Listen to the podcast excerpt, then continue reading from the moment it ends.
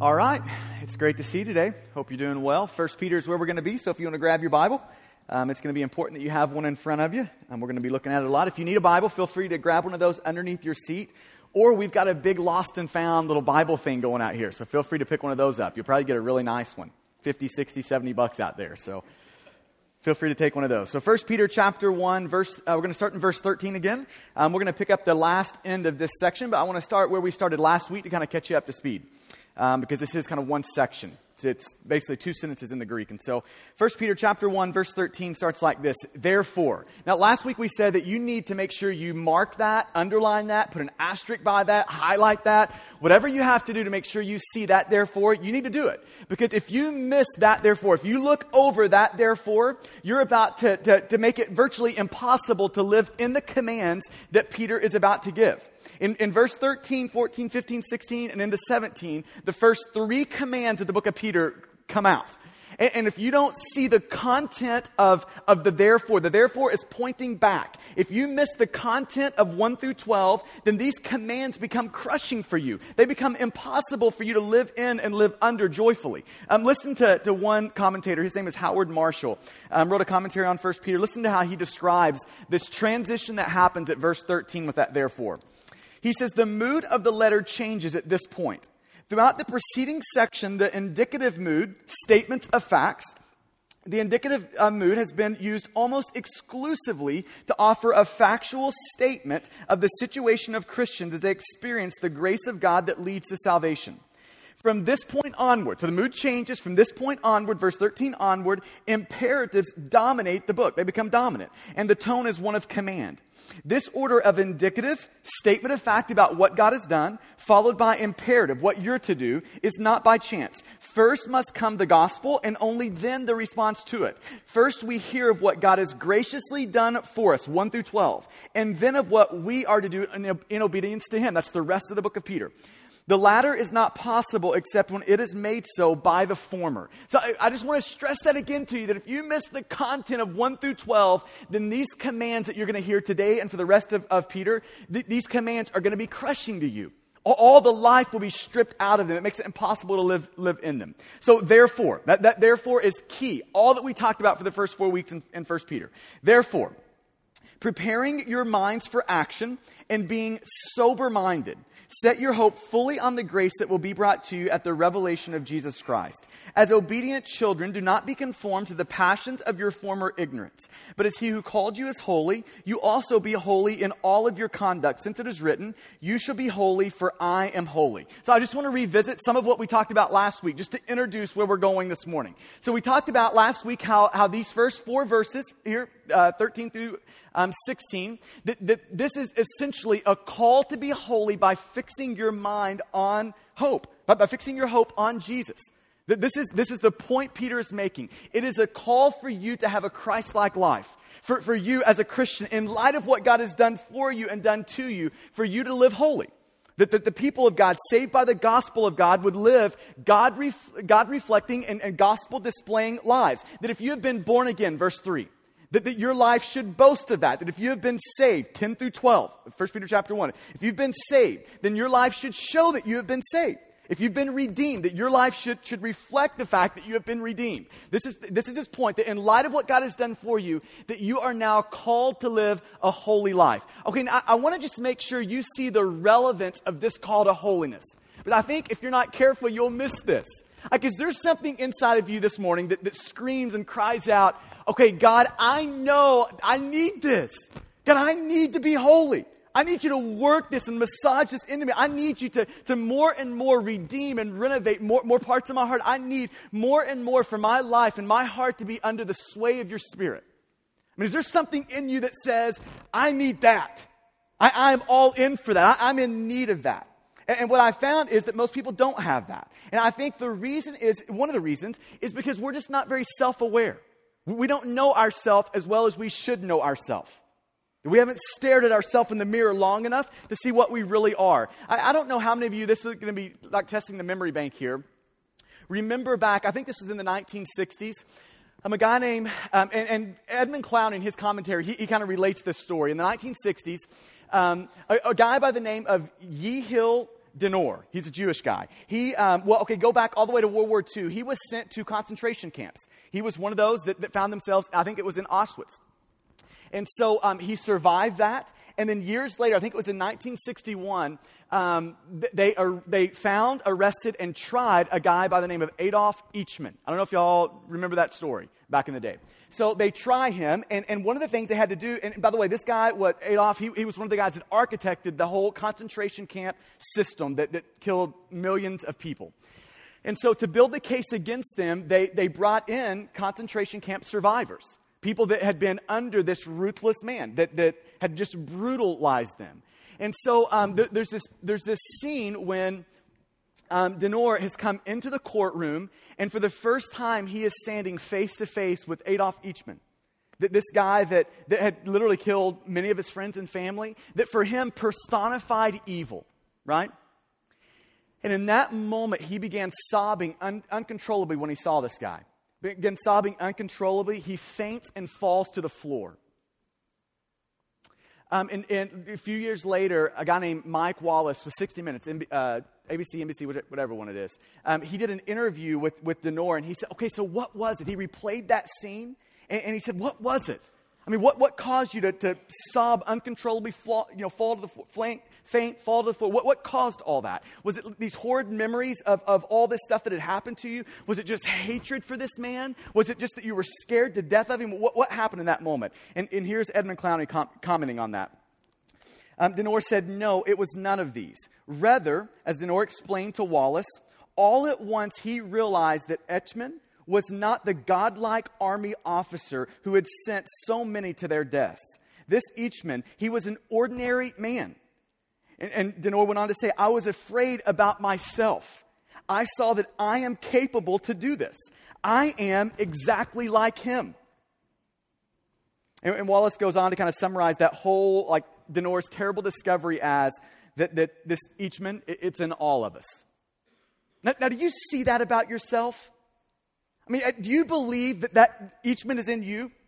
That you're capable of that sort of a thing? See, the, the, this is like one of the forming planks of the Bible, that that is true. None of, none of the great words of the Bible, like grace and redemption and salvation, make sense apart from Eichmann being in you. That, that you, every part of you has been shot through with sin. The Bible doesn't make sense without that being in there. Like the, the, the, Bible's clear on this, that Eichmann is in you. Do you remember the story of David?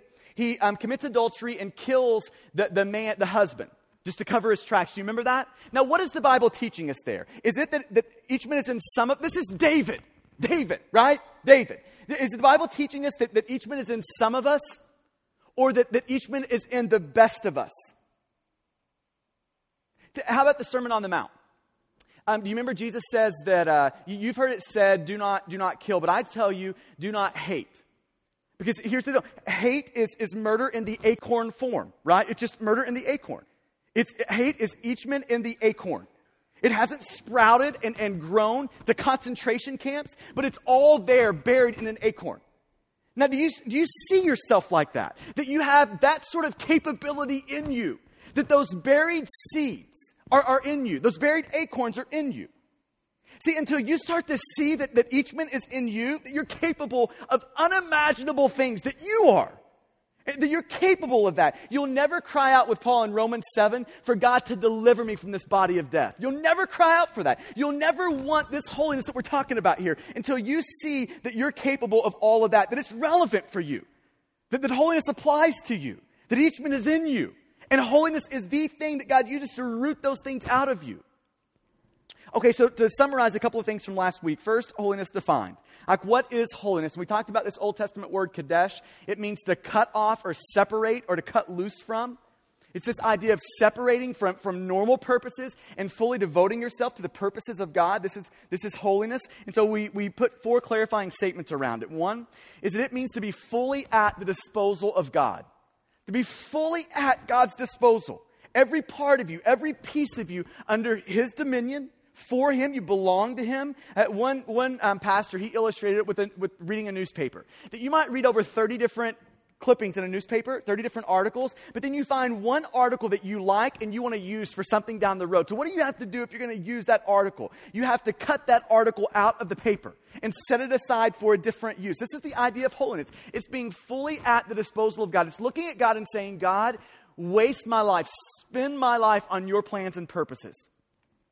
So it's being fully at the disposal of God. Two, it means living with a single passion. No, no disordered loves, that everybody has something in the center of their life driving them, pushing them. It's at the center that everything else comes out from. And, and holiness is God being at the center of that. That God is the driving passion of your life, that, that everything else orbits around God, that He's at the center of this thing.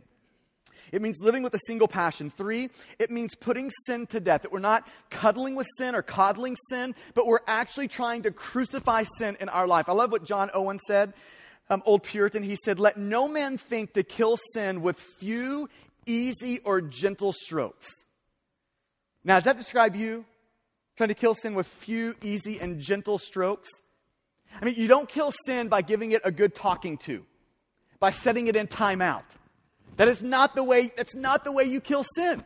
You, you kill sin with, with many hard and violent and savage strokes, with, it, with the view of decimating it and destroying it.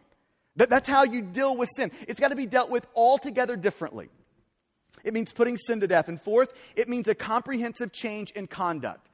That holiness is, is something that, that influences and impacts all of your life. That maybe you could think of it this way that there's no, okay, God, you've got it all except this one thing. That there's no except this is. That, that it's got, it's, it's, you've really got it all. There's no compartmentalized piece of you. That the God, you've got three fourths, but this little quarter over here, that this stays separate from you. That there's no except this is in your life. Okay, and, and let me finish kind of the summary of last week by saying this that holiness is both difficult and demanded. It's both difficult and demanding. This is kind of two sides of the holiness coin. That first, it, it is difficult. I don't want you to think otherwise. Holiness is hard work. I, I love what C.S. Lewis said. He said, um, You don't know how bad you are until you try to be good. Right? You don't know how bad you are until you actually get in the groove and grind of actually trying to be good. You don't know that until that happens, right? This is Galatians 5 when it says that there's actually a war going on inside of a Christian, that a Christian is one of the most conflicted people on the universe because they've actually now got the Spirit of God that is dominating their life, that has come in and dethroned the previous ruler of the flesh but it didn't destroy it. So the flesh is now kind of retreated to the jungle where it wages its guerrilla warfare right? You've got this war going on inside of you. It's difficult, it's hard work. This is why um, Hebrews 12 14 says you have to strive for holiness, labor for holiness, sweat for holiness, that it is difficult business. But at the same time, it's demanded. Hebrews 12 14 goes on to say you have to strive for holiness, and without it, no one sees the Lord. Without it, no one does. So, it, so it's necessary. This is a defining mark of a Christian. You don't earn your salvation by being holy, but holiness is one of the defining marks that you have been saved. Right? And we're not after perfection. We said this last week that, that we're all at different speeds and different paces. The issue is not perfection, the issue is progression. That, that you are moving toward holiness. That your life, the trajectory of your life, the panoramic picture, when you look at it from a wide angle lens, there's a lot of ups and downs in this, but the wide angle lens, it sees you progressing in holiness. It's demanded. It's a necessary mark. We said this last week that Charles Spurgeon said if, if your religion, your version of Christianity, doesn't make you holy, if that's not your version, then your version of Christianity will be the one that damns you. That's sobering, isn't it? Okay, so, it, so it's, it's necessary, it's, it's demanded. Holiness has to be a mark uh, on your life. Okay, now here's where we're going to pick it up this week in verse 17 with holiness and its motives. So it's one thing for you to hear um, th- this call to holiness and say, I need to be holy. It's one thing for you to say, I need to be holy. It's another thing for you to say, I want to be holy. And until we connect the I need to to the I want to, we will never be able to get into holiness long term. It will be a fad, kind of this spasm of activity, but we'll never get there long term. It'll never be the panoramic shot of our life. So it's important that we've got the right motives that are connected to this call to be holy. Um, maybe you could think of it this way that it would be like giving a car a great paint job putting nice wheels on it, putting directions on, on the steering wheel of exactly how to get to the destination, marking every turn along the way, but just forgetting to put the motor in the car. Okay, this is what happens when you don't have the proper motive attached to the call to be holy. It, it's, like, it's like putting the directions in the car without a motor to actually get there. So, see, it's not enough for you this morning to say, okay, I realize that God has put a call on my life to be holy. I need to read the scripture. I need to cut um, the, the, root of lust at the core of it. I, I need to, to, get past forgiveness and uh, unforgiveness and bitterness. I, I need these things to be cut out of my life. I need that. It's one thing for you to say that, and it's another thing for you to say this I want that. I really want that for my life. I, I the, the deepest part of my heart this morning wants those things to be there. So this is where um, Peter's going to help us out in verse 17. What, this is going to be one sentence, 17 through 21 in, in the Greek here. It says this and if you call on him as Father who judges impartially according to each one's deeds, conduct yourselves with fear throughout the time of your exile, knowing that you were ransomed from the futile ways inherited from your forefathers, not with perishable things such as silver or gold, but with the precious blood of Christ, like that of a lamb without blemish or spot. He was foreknown before the foundation of the world, but was made manifest in the last time for the sake of you 21, who through him are believers in God, who raised him from the dead and gave him glory, so that your faith and hope are in God. Okay, this is a key idea. Let me, let me just throw this out to you. This needs to stick somewhere in you. That hope and holiness are not primarily sustained by you doing things. Hope and holiness are not primarily sustained by you doing things, but by you knowing some things. And you get the difference in that? Hope and holiness are not, they're not sustained by you primarily doing things. So I need to read this, and to get that. I need to, it's not primarily done by you doing things, it's by you knowing things. So Peter gives us three things that if you want your hope and holiness sustained, that you've got to know these things. Like, I mean, not know them just up here, but like deep down in your soul, you've got to know these things. You've got to believe these things. And here's the first one Look at verse 17. And if you call on him as Father, God as Father, you've got to know that God is your Father, a good Father for you. Like it's assuming in this passage that, that you're calling out to God as Father. Okay, now I want to be careful here because I, I know this that your earthly father profoundly shapes the way you think about God as Father. Now, every dad in the room, you probably ought to look up here for just a second. That needs to be a wake up call for you. That you have a profound influence on how your sons and daughters think about God as Father. Okay, now when I think about God as Father, I, I smile at that. I've got no distrust. I've got no doubt about that. My, my dad did a great job, a phenomenal job of modeling what, what a godly father should be. I mean, he did a great job of modeling um, good wisdom, good provision, good protection. He did a great job of modeling those things. So when I hear this, I smile. But I know that many in the room, you do not have a father like that. You, you don't have a father that modeled what it, what, it, what it looks like for God to be a good father for you. And because of that, I mean, you need your view of God as father, you desperately need that redeemed. Okay, listen to J.I. Packer talk about the importance of you getting like this idea redeemed in you and to some degree, we all have to have it redeemed. Even our best earthly fathers were not perfect pictures of God as Father. So we're all in the same boat of needing it redeemed, needing to see God as the Bible does and displays Him as a good Father for us. Listen to J.I. Packer talk about this. He says, if you want to judge how well a person understands Christianity, big statement, he says this find out how much he makes of the thought of being God's child and of having God as his Father if this is not the thought that prompts and controls his worship and prayers and his whole outlook on life, it means that he does not understand Christianity very well at all. Our understanding of Christianity cannot be better than our grasp of adoption. Our grasp of we are a child of God, been adopted by God, that, that at great cost to Himself, God has chosen us and adopted us into His family that He's bestowed all the family blessings on us. He's put us in line for the family inheritance. 1 Peter 1 4. That God has done all of that. He's adopted you in, put His stamp of approval on you. He's a good father for you, He's a good protector for you. I mean, this is vital that you get a sense of this. That God is a father. This is why in the New Testament you commonly see God referred to as Abba Father. That, that's a term of endearment and affection and of close, closeness and of intimacy.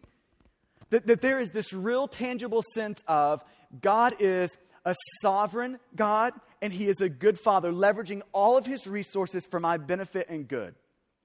That He's trustworthy, He's dependable. Now, let me ask you do you see God that way?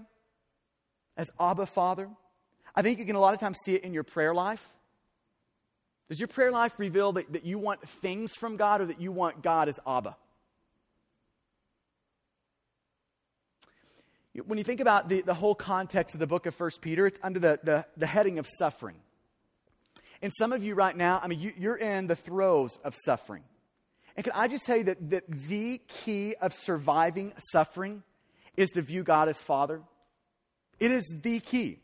Before you need a theology about suffering, you need a God as Father. That's what you need most. Um, I, I, equate it um, to, to, Hannah. I've got a three year old. And it is impossible so many times for Hannah to connect the dots. Like when she has had 19 snacks, and I tell her, I'm not giving you your 20th snack. I'm not doing it. She cannot see that. She does not have the mental capacity to get, if I have one more, though, it's probably going to put me in a sugar coma. She does not have the capacity to see that, does she? And so, in, the, in, the, in that moment of no more snacks, here's what I've got to remind her of. Does your daddy love you? Do you think he loves you? Yeah, I know that you love me.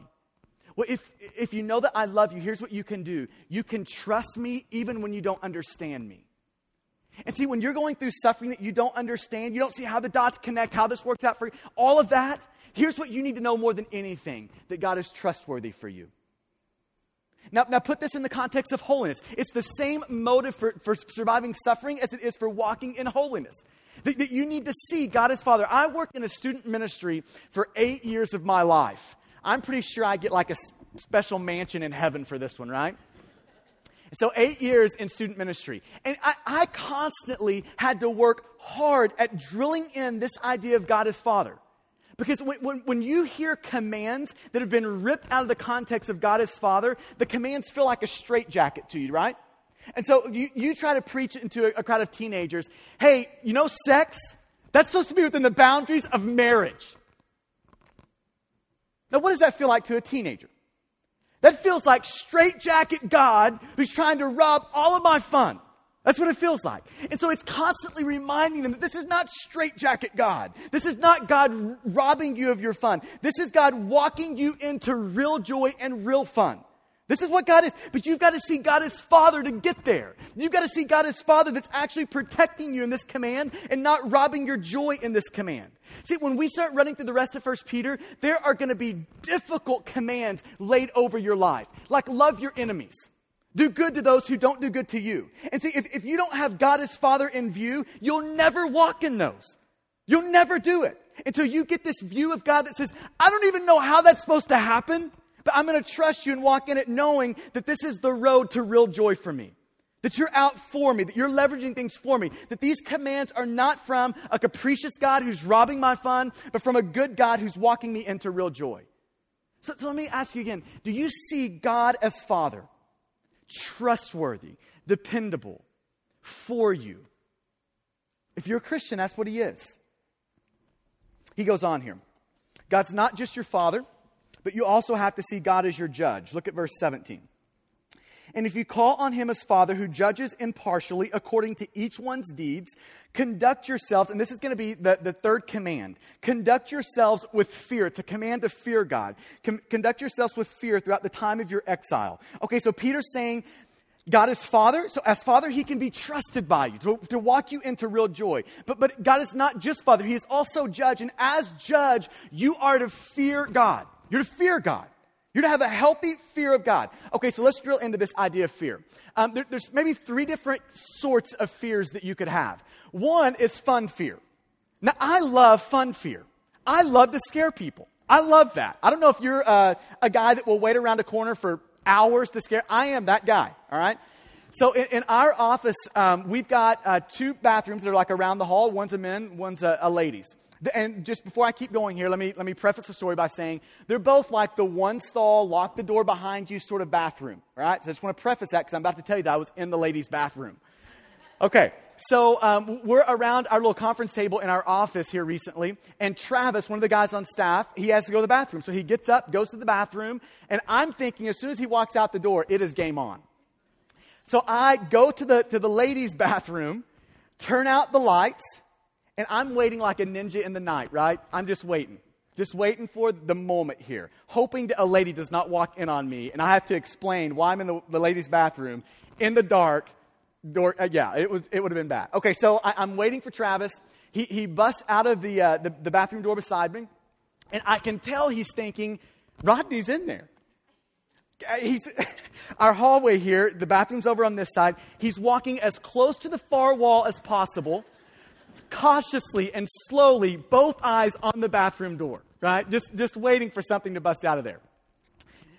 About the time he's convinced himself that nobody's in there, I bust out.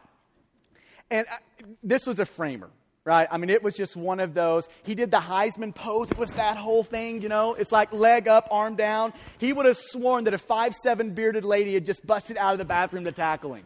Okay, now I am all for the fun fear. I love it. This is why people skydive. This is why people bungee jump. This is why people do all of those things. It's fun fear. This is not what Peter's talking about. Um, the, the second kind of fear is this, this bad fear that paralyzes. It's this paralyzing bad sort of a fear. It's this sort of fear that makes it impossible to move. It's this sort of fear that, that you're so worried, so, so concerned that you can't do anything. It, it paralyzes you, it, it, suffocates you. Right? This is, this is the bad sort of paralyzing fear. And, and this is not what Peter's talking about either. He's not talking about a bad paralyzing fear, especially as it's related to God. He's not saying that you should have this paralyzing fear as you're standing before God, that God is first your father you need to get that. And as Father, here's what that means that, that He's a Savior for you, that He's not first and foremost a judge for you, that you're no longer under the condemnation of God. That's Romans 8. That, that uh, John 5 24, that you've passed from death to life. You're no longer under the judgment and wrath of God. That Jesus paid the full penalty of all of God's wrath, all of God's justice for sin. So you no longer have to have a paralyzing view of God. There no longer should be a dread in your heart when you think about God if you're a Christian. The paralyzing bad fear is gone. That is not what Peter is talking about. Thirdly, there's this other sort of fear that, that is this mobilizing fear. It's this good, healthy sort of a fear. It's this sort of a fear that actually moves you to mission. It actually moves you to God. It actually moves you to good and right things. This is the sort of fear that, that Peter is talking about. It's this healthy fear that mobilizes you to walk in holiness. It's this, it's this reverence from God, this respect of God that, that actually propels you forward. This is the sort of fear he's talking about. So, okay, when you think of fear in God, I just think it's important that you're thinking the right thing. This is not God saying, I'm going to judge you. It's not, it's not that sort of fear that says, at the end of the day, we'll see about your final verdict. That's not it. As a Christian, fear in God says, I've got a healthy fear of God. I'm not afraid of God anymore because I know that the final verdict of God has already been spoken. And it says approved, accepted, forgiven, cleansed. I already know that. So it's not that kind of a, of a, of a fear. It's this healthy fear that, that knows that God cares about our holiness. It's this healthy fear that knows that, that God loves us too much to allow us to sit in unrighteousness, to sit in sin. It's the sort of fear that, that a teenager might feel if he's out past his curfew with the crowd that he shouldn't be with, doing things that he shouldn't, you know, shouldn't be doing. And he knows that his father loves him enough that he just might come looking for him. That, that he loves him enough and he's crazy enough that he actually might blow up this party in order to rescue him from it. It's that sort of a fear. This healthy respect of God, this healthy reverence for God, that, that knows that God is patient, that's God as Father. But God is not a pushover as judge. That, that God, it, God will come after you. That, that when you sin, when, when you're trying to sabotage God's passionate project of making you more like Jesus, that God will come after you in fatherly discipline. That God will discipline you as judge. That, that he, he, he will come along beside you and give you a spanking on the rear when you need it. Okay, this is what Peter is talking about. That you have that sort of, of, a fear of God. And listen, that, that fear of God is not based on God condemning you. Listen to this. It's based on God correcting you. Okay, this is the sort of fear that we're talking about. This healthy fear that sees and knows God cares about our holiness. He hates sin. He's serious about us living holy lives. And then Peter's going to have something to say about fear in our lives. Look at verse 17, the, the last phrase there. He says, Conduct yourselves with fear throughout the time of your exile. So let me ask you this question Do you have a healthy fear of God? Do you have a healthy fear of God? I mean, a, a healthy, deep reverence for God that, that keeps you away from sin and keeps you into righteousness, into holiness.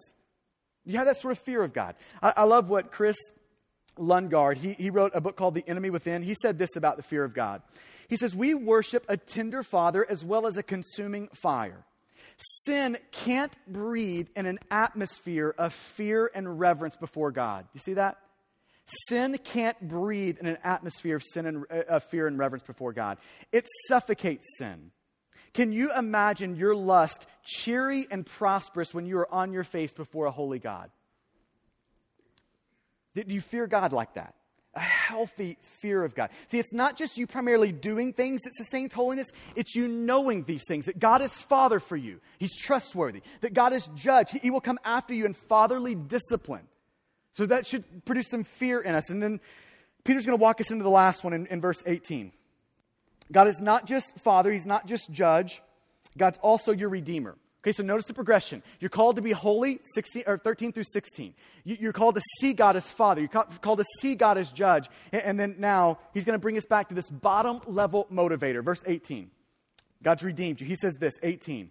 Knowing that you were ransomed from the futile ways inherited from your forefathers, not with perishable, uh, perishable things such as silver or gold, but with the precious blood of Christ, like that of a lamb without blemish or spot. He was foreknown before the foundation of the world, but was made manifest in the last time for the sake of you. Verse 21 Who through him are believers in God, who raised him up from the dead and gave him glory, so that your faith and hope are in God. Peter's saying that you have been ransomed.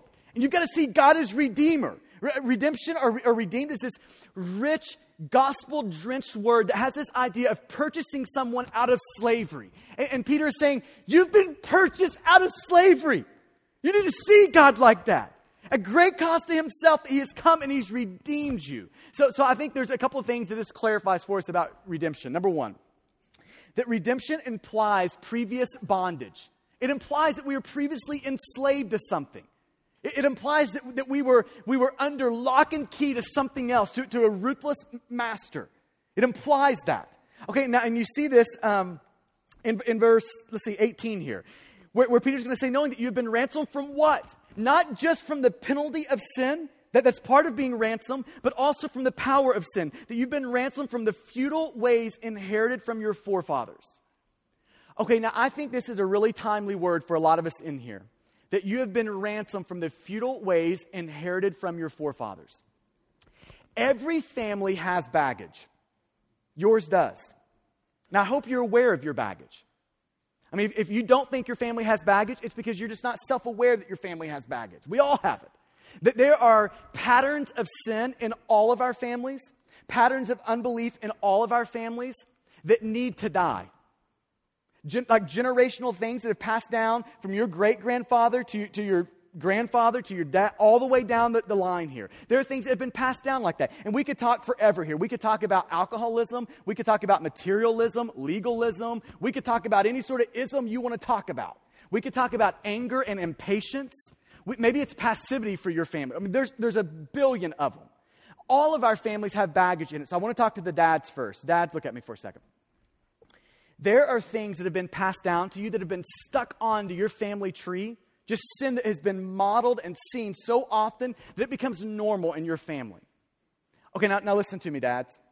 Here's what Peter's saying those things need to die with you, those things need to be taken to the grave with you. They, they don't need to be a part of what you pass down. That, that part of being redeemed means that God has redeemed you from a family lineage that leans this way towards sin. So, so, dads, I want you to hear this again. There are things that need to go to the grave with you. Moms in the room. There are many things that have been passed down to you that need to die when you die. that your kids don't need to see these things, they don't need to hear these things, they don't need to be around, that, that your legacy stops there. That, that your legacy is not marked by those things any longer, but when your kids think of you, what they see modeled by you is righteousness and holiness and godliness, not these things. They need to die with you. And, and kids in the room, I, I want you to hear this that you're going to see a lot of things in your family that are not holy, they're not godly, they're not God honoring. And, and here's what Peter is saying to you that you've been redeemed from the futile things that are going to be passed down to you, so that you no longer have to be marked by these things. Your life doesn't have to be characterized by these things as well. It doesn't have to be. That your life can actually be marked by holiness and righteousness and godliness, not those things. I just want you to hear that. Part of what it means to be redeemed is that the curse of sin is broken in your family, in your life. All these things that you have seen modeled before you, that these things are broken for you, that you don't have to follow in that family lineage. I love what Edmund Clowney says. He says, God's redemption breaks not only the chain that binds us to future doom or to the wrath of God, it does that though, it breaks that chain, but it does more than that. It also breaks the chain of all the dead past that we have. All your dead past broken. All your family junk broken. All your family baggage broken. It can die with you. Okay, redemption, it, it's not just, it, it doesn't just imply this, this former bondage. Redemption also came at great and infinite cost. It came at an infinite, infinite cost. Look at verse 18 knowing that you were ransomed from the futile ways inherited from your forefathers. And then he explains it. Not with perishable things such as silver or gold. 19. But with what? The precious blood of Christ, like that of a lamb without blemish or spot. So Peter's reminding you of this great salvation. He's reminding you that, that you have been redeemed, that you have been stripped free from those things. He's reminding you of the cost of that salvation. That, that you could pile up all the gold on planet Earth and you could not purchase your salvation. You couldn't do it, it wouldn't redeem you. That, that the only way you could be redeemed is at the infinite cost at God's one Son, Jesus. Him slaughtered on a cross for you. That is the only way you can be redeemed. You know that? It came at infinite cost to God. Peter also reminds us that redemption is the work of God. I, I think Peter knows that if we could take credit for our redemption, that the self righteous bent in our heart would do it. So Peter says, Listen, you can't take credit for it. This is not your plan, this is God's plan. Look at what it says in verse 20. He was foreknown before the foundation of the world, that God planned your redemption. Before you orchestrated your first sin, God orchestrated, He planned your salvation. Look at verse 20b. Uh, Keep going there. He was foreknown before the foundation of the world, but was made manifest in the last time. It was accomplished by God. So it was planned by God, your redemption, and your redemption was accomplished by God. That at the right time, God sent Jesus to live a perfect life, a sinless life, to die a, a, a death as a sinless substitute, and to be ri- raised from the dead as a sinless Savior. That God did all that. At the right time, God accomplished your salvation, making redemption possible. But there's more. Look, keep reading in verse 20 there. He was foreknown before the foundation of the world, but was made manifest in the last time for the sake of you, who through him are believers in God. God not only planned it, not only accomplished it, accomplished it God also applied it.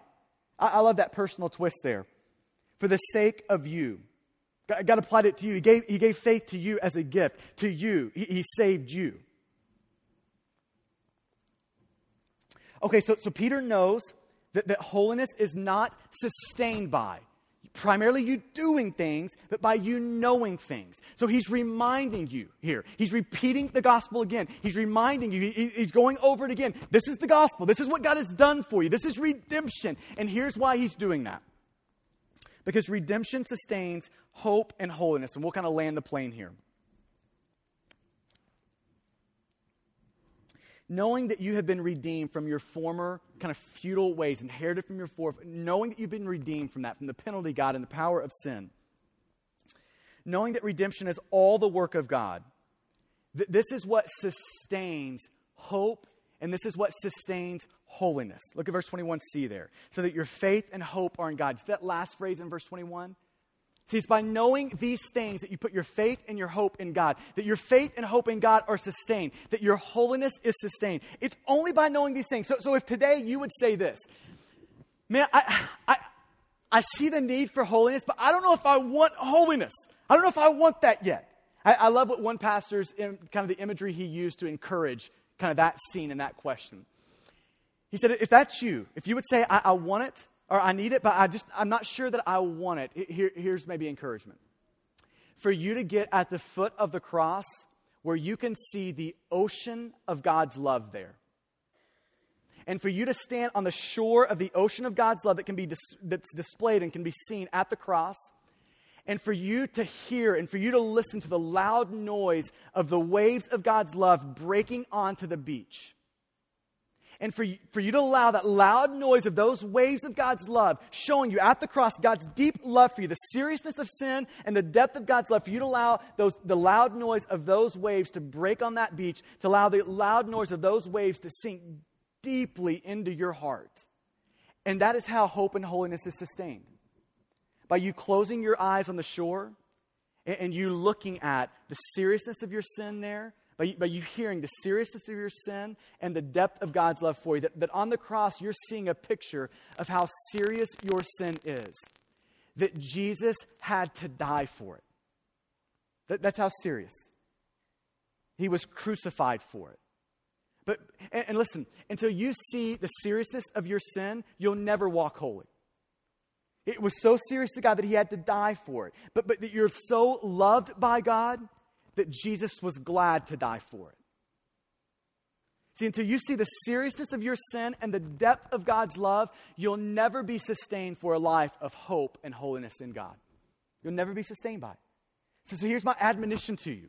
If you're on the, the ledge and you're saying, God, I want it, I want it. Okay, I, am in for it. God, I, God, I know that this is the, this is the road. I, God, I want that. Th- then do this this morning. Look to the cross. Look, look to Jesus. Look at the cross where hope and holiness are sustained. It's how we abide in, it's how we begin holiness, and it's how we abide in holiness. Let, let me land with, with this quote from J.C. Ryle. If you're looking for holiness, if you want holiness, take this admonition. He says this Men sometimes try to make themselves holy, and sad work they make of it. They toil and they labor and turn over new leaves and make many changes and yet, like the woman with the issue of blood, before she came to Christ, they feel nothing better, but rather worse. They run and labor in vain, and little wonder, for they are beginning at the wrong end. Do you want to attain holiness? Then do this then go to Christ. Wait for nothing. Wait for nobody. Linger not. Think not to make yourself ready. There is not a brick nor a stone laid in the work of our sanctification or holiness until we go to Christ. Holiness is his special gift to his believing people. Holiness comes not of blood. Parents cannot give it to their children, nor yet of the will of the flesh. Man cannot produce it in himself, nor yet of the will of man. Ministers cannot give it to you by baptism. Holiness comes from Christ. Go then to Christ and say, Lord, not only save me from the guilt of sin, but send your Spirit, whom you promised, and save me from its power. Make me holy. Would you continue to be holy? Then abide in Christ. He is the physician to whom you must daily go if you will keep well. He is the manna from which you must daily eat, the rock from which you must daily drink. His arm is the arm on which you must daily lean as you come up out of the wilderness of this world. Paul was a man of God indeed, a holy man, a growing, thriving Christian. And what what was the secret of it all? He was the one to whom Christ was all in all. He was ever looking unto Jesus. In Philippians, I can do all things, he says, through Christ who strengthens me. In Galatians, I live, yet not I, but Christ lives in me. The life that I live, I live by faith in the Son of God. Final admonition and my encouragement to you.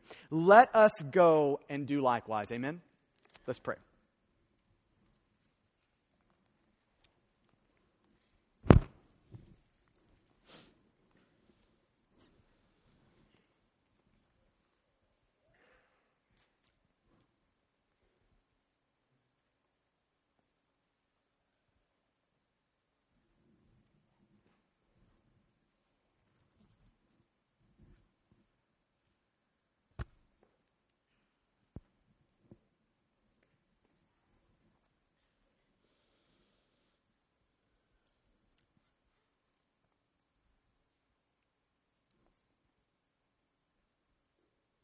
Want to give you a second just to sit under that and in that. And, and maybe even to, to throw this imagery back out to you. Maybe it would be good for you to close your eyes and for you to think about the cross. where you see the ocean of God's love displayed for you. And maybe you just need to listen this morning for the waves of God's love to come crashing onto the beach. This is how serious sin is to me. Jesus died for it. But you would also hear the, the wave of love that crashes behind that. He says, But here's the good news of the gospel is that I love you, and Jesus was glad to die for it. That God is Redeemer. He's broken the curse of sin on you and for you. He's broken the chain of sin in your family.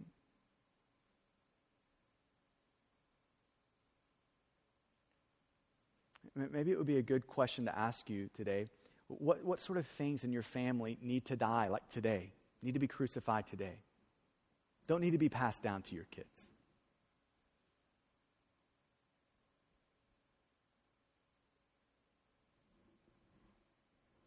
And if you're in the room and um, you're not a believer in Jesus, here's my encouragement to you holiness begins by you coming to Christ. And so maybe a, a, proper response for you today would be to throw your hands up and say, God, I trust you. God, here, here's my life. I give it to you. And God, I'm treasuring you above all things. It's a good picture of faith. And when the Bible says you do that, you put your faith in Jesus, trusting and treasuring Him, that God will save you. He'll send His Spirit to live inside of you to empower hope and holiness in you. So, God, I pray that you would give us a good vision of the cross and all that you secured for us there. That, that on the cross, you, you secured for us your fatherhood. You secured for us your, your fatherly discipline. That, that now we know that if you would go to this lengths to save us, that if you, go, if you would go as far as sending your son to be crucified for our sin, God, God, that you will go just as far to correct us. And so, God, may that produce a healthy fear in our heart of you, a reverential fear in our heart for you, that you are a good father that disciplines his children. And God, may, may we see you as Redeemer. So, God, will you help us there? God, will you send your spirit? God, will you make these things evident? God, will you help these things not just to be known, but to be believed deep down in our soul? God, will you help us live looking to Jesus? God, will you help us live pursuing Jesus? God, will you help us live with our mind fixed on the hope that will be brought to us in Jesus? It's in your good and gracious name that we pray. Amen.